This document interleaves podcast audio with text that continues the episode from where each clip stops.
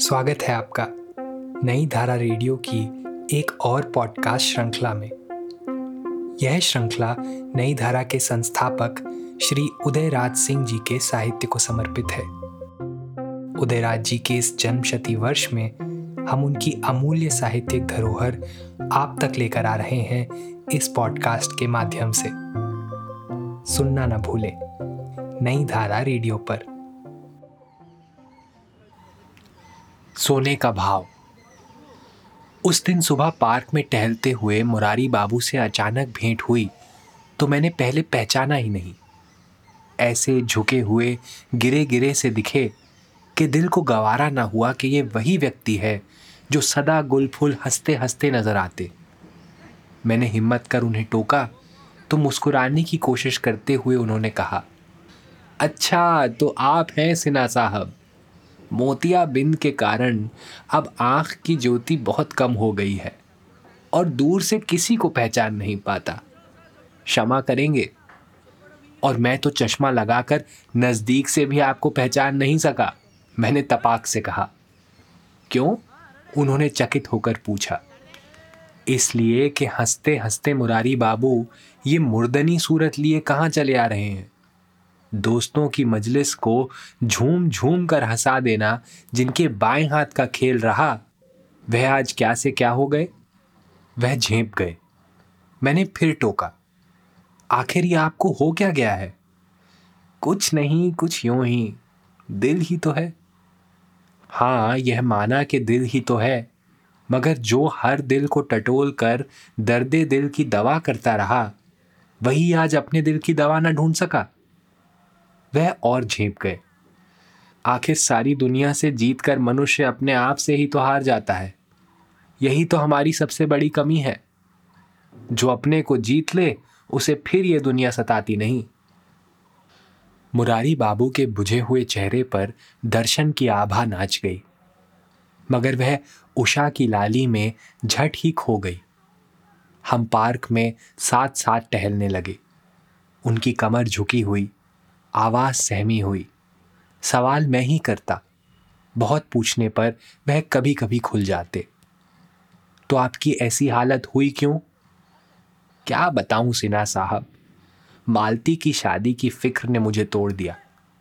बड़ी बिटिया सुधा की शादी की तो समझा था कि अपनी जाति के लोग उसके ससुराल वालों की तरह ही शरीफ और विचारवान हैं।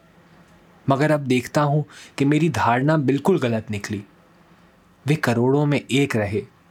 यहाँ तो सभी के सभी, क्या बताऊँ साहब, उनके दिखाने के हाथी के दांत कुछ और हैं, खाने के कुछ और। मालती का भाग्य ही ऐसा। तीन साल से दौड़ रहा हूँ। मगर जहाँ कहीं भी मन लायक लड़का मिलता है तो पैसे की मांग इतनी होती है कि दिल थर्रा कर बैठ जाता है। दो सौ रुपये माहवार पर ज़िंदगी काट दी। अब बुढ़ापे में पंद्रह बीस हज़ार की शादी कहाँ से करूँ? दो दो बेटियों को ग्रेजुएट कराया दो दो बेटों को पढ़ा लिखा कर काबिल किया। अब इससे भी ज़्यादा यदि मुझसे समाज माँगता है तो मेरे ऊपर सरासर जुल्म है।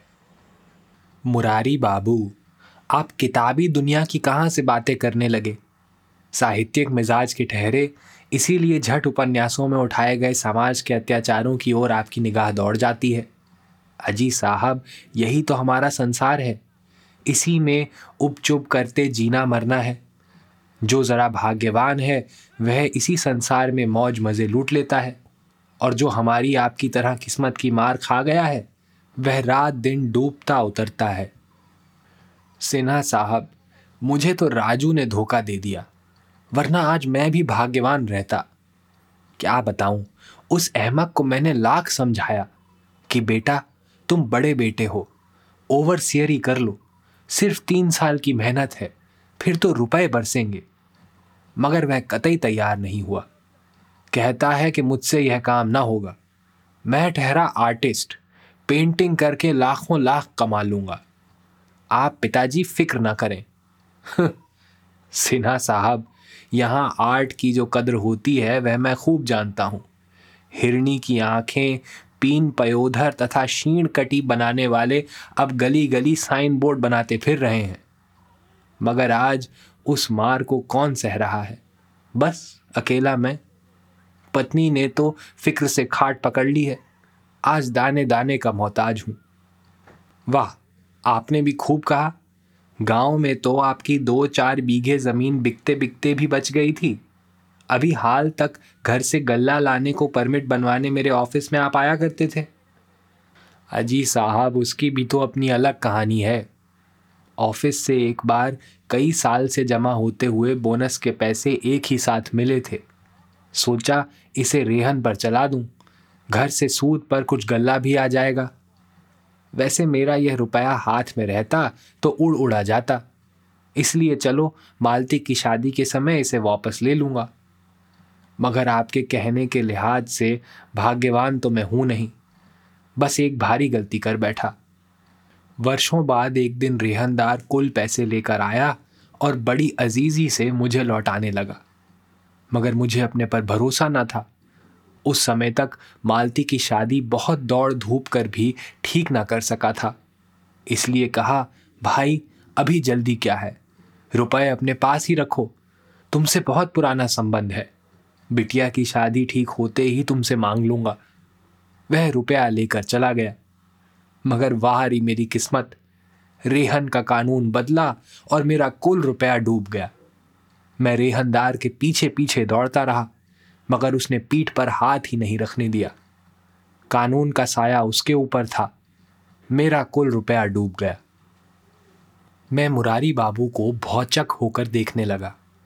जो आँखें सदा हंसती रहती थीं, उनमें आज एकाएक आँसू छलछला आए। मैं चुप हो गया। वह भी चुप हो अतीत की ओर बढ़ चले। दोनों टहल रहे हैं, मगर एक दूसरे से कुछ भी नहीं कहते, कुछ भी नहीं पूछते। फिर उनकी तंद्रा टूटी और उन्होंने कहना शुरू किया, सिन्हा साहब, उसके बाद जहाँ कहीं भी जाता यही सुनने को मिलता कि अमुक दिन को फलदान में इतने रुपए चढ़ा दे। इतने सूट पीस चांदी के कटोरे, अक्षत, पान, फूल, कसैली, नारियल, चांदी के, सोने के भी। माथा चकरा जाता। पान, फूल, कसैली, नारियल, चांदी के, सोने के भी।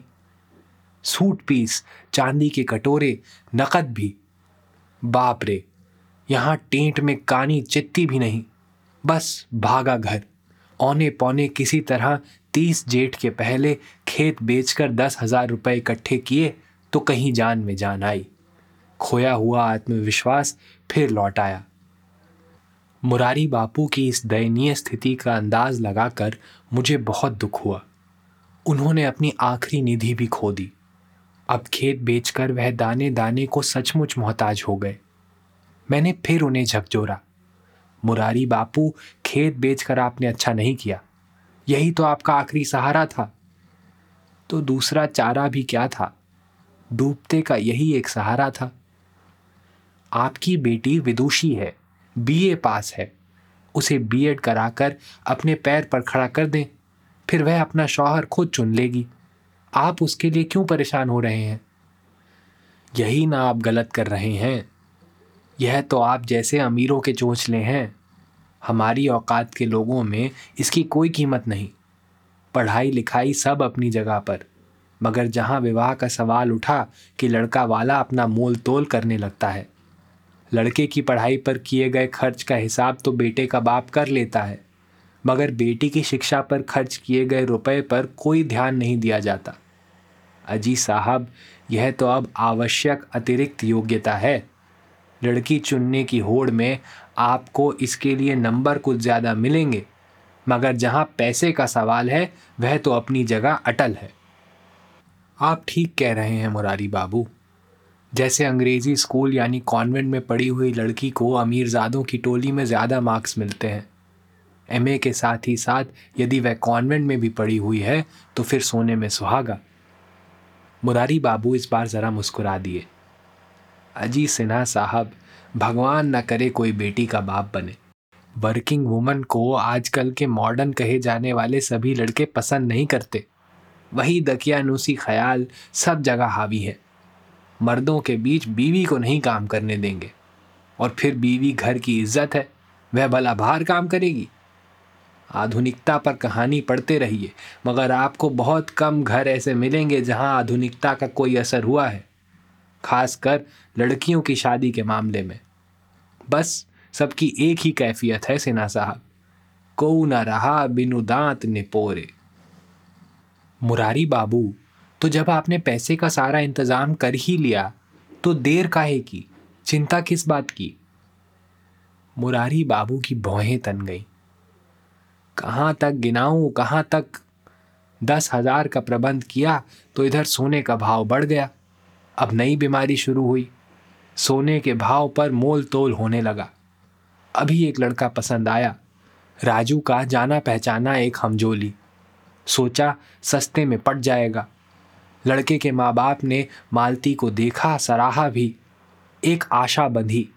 मगर वहाँ जाता हूँ तो बेटे के बाप ने पहले ही कहा, साहब, दस भर सोना तो मैं मंडप में चढ़ाऊँगा।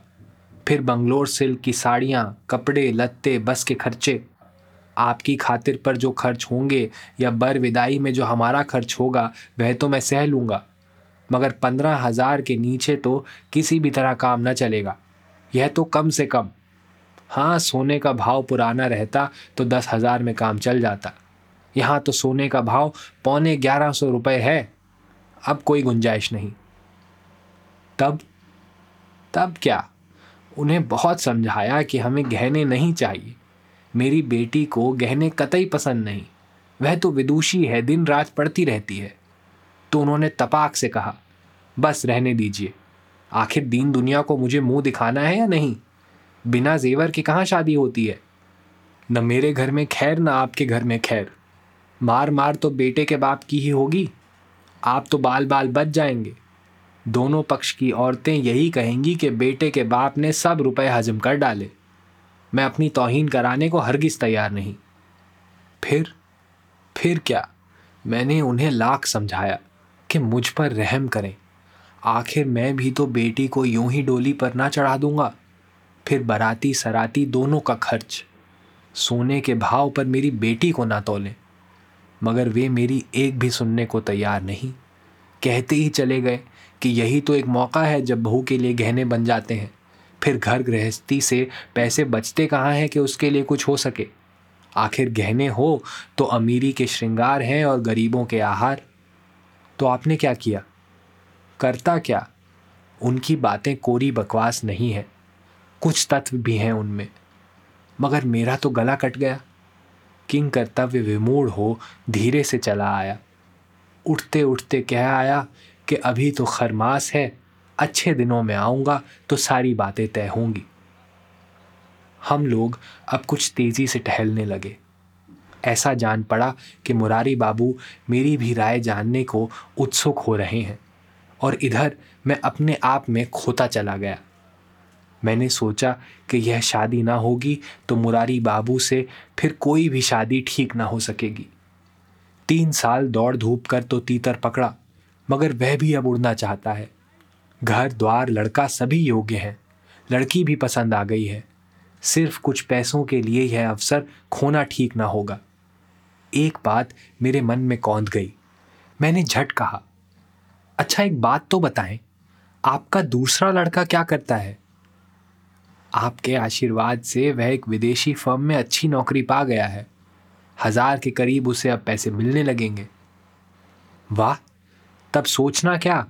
कहीं से कर्ज गुलाम लेकर काम चला लें और उसकी शादी में पंद्रह हज़ार रुपये वसूल कर कमी पूरी कर लें। मैं बड़े गौर से मुरारी बाबू को देखने लगा। उनके जिस्म पर क्षण भर को हरियाली छा गई। वह कूद पड़े। हाँ यह तो बड़ा अच्छा सुझाव है। आज आपके साथ घूमना फल गया। मगर ए, ये क्या? क्षण भर बाद वह आभा कहीं खो गई और वे बड़े गुमसुम हो गए। मैं भी चुप हो उनके साथ टहलता रहा। उन्हें छेड़ना ठीक नहीं। सोचा शायद हिसाब किताब वह ठीक कर रहे होंगे। कुछ देर बाद मैंने ही शांति भंग की। आप इतने गुमसुम क्यों हो गए? क्या मेरी बात आपको जची नहीं? क्या कहूँ साहब, सोने का भाव मुझे भी तो सता रहा है। अमर के लिए जितने ग्राहक आते हैं, सभी से मैं भी तो यही सवाल करता हूँ। सोने के भाव इस कदर बढ़ रहे हैं कि मैं खाऊं किधर की चोट, बचाऊं किधर की चोट। एक और गरीबी तो दूसरी ओर लोक निंदा, लोक लाज। उफ, बड़ी परेशानी है। अब तक पार्क में सूर्य की रोशनी फैल चुकी है। हमने शीघ्र ही बाहर निकल अपनी अपनी राह पकड़ी। निरुत्तर निरुत्तर ही रहा।